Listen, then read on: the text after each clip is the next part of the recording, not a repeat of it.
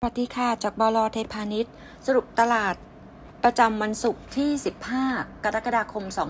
2565 ภาพของตัวตลาดโดยรวมนะคะ เมื่อวานนี้จะมีแรงเทขาย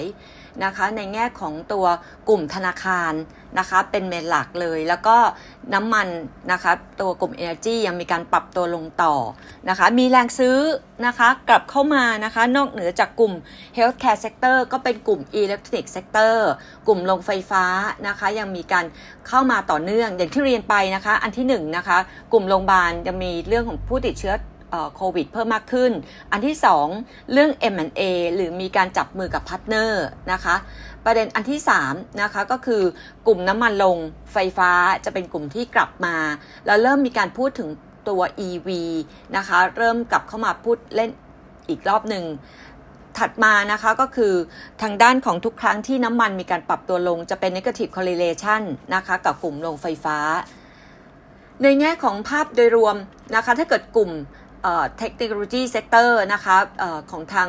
ทีม SCBS เองนะคะ strategist เขาเลือกตัวเดลต้านะคะเดลต้าเนี่ยเขามองว่ากำไรไตรมาส 2 จะมีการเติบโต year on year นะคะ แล้วก็ second half นะคะ จะมีการเติบโตดีขึ้นต่อเนื่อง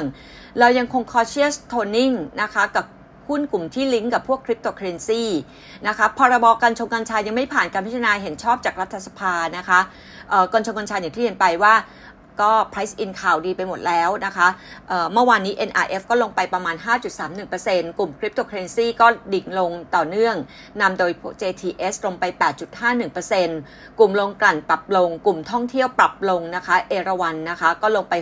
6.59%เดี๋ยวตัวเอราวัณเราจะมีจัด group meeting เจอ CFO คุณวรมนนะคะ วันที่ 20 นะคะ กรกฎาคมนะคะวันพุธตอนช่วงบ่าย3โมงในแง่ของ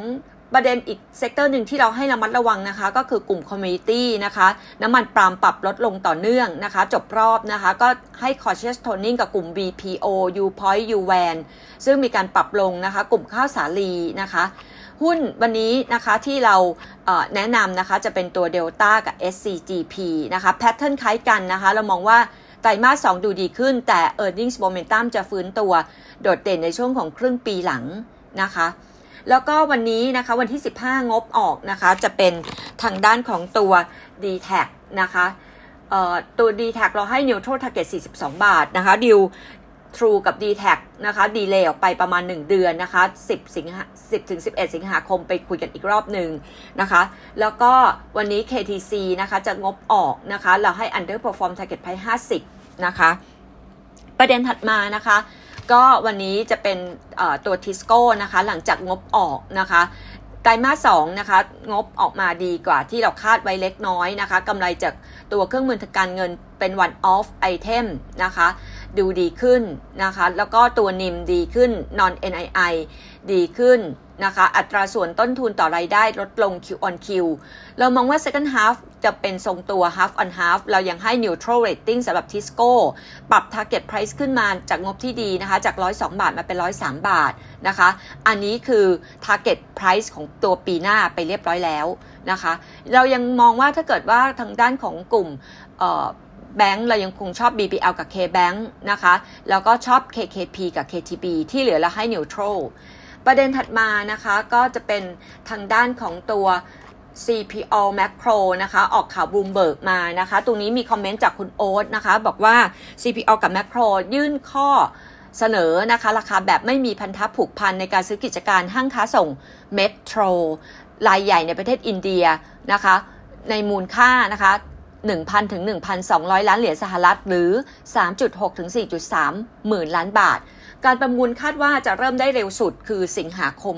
นะคะ แต่คราวนี้เนี่ยประเด็นก็คือมันมีคู่แข่งด้วยก็คือ Reliance นะคะ ซึ่งเป็นธุรกิจนะคะของเศรษฐีอันดับหนึ่งของอินเดีย แล้วก็อีกเจ้าหนึ่งคือ Amazon นะคะก็เศรษฐีอันดับสองนะคะของโลกที่สนใจเข้ามา เพราะฉะนั้นตรงนี้ยังไม่ไฟแนลคำถามก็คือ ถ้าเกิดซื้อได้ นะคะ ตรงนี้จะส่งผลกระทบอะไรกับแมคโครกับ CPO แมคโครนะคะ ถ้าเกิดเรามามองนะคะ ตัวแมคโครเองจะลงลงทุนตรงนี้เนี่ย เราคิดว่าไม่มีผลกระทบนะคะ ลบกับสถานะทางการเงินแมคโครมี Net DE นะคะ ปัจจุบัน 0.4 เท่า ก็จะเพิ่มขึ้นเล็กน้อยเป็น 0.45 ถึง 0.55 เท่า CPO Net DE ปัจจุบัน 1.2 เท่า เพิ่มเป็น 1.3 เท่า ทั้งคู่ต่ำกว่า Debt Covenant ที่ 2 เท่านะคะ ประเด็นหลักๆ ตรงนี้เรามองว่าถ้าเกิดว่านะคะ CP หรือแมคโครเข้าได้จะช่วยขยายฐานนะคะค้าส่งของตัวแมคโครให้เกินจุดคุ้มทุนได้เร็วขึ้น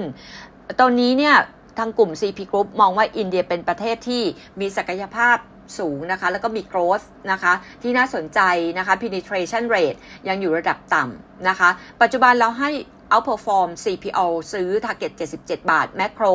นะคะซื้อ target 46 บาท อันนี้เป็น based on DCF ณสิ้นปีนี้นะคะ อันนี้ก็อัปเดตจาก SCBS ค่ะ ขอบคุณค่ะ สวัสดีค่ะ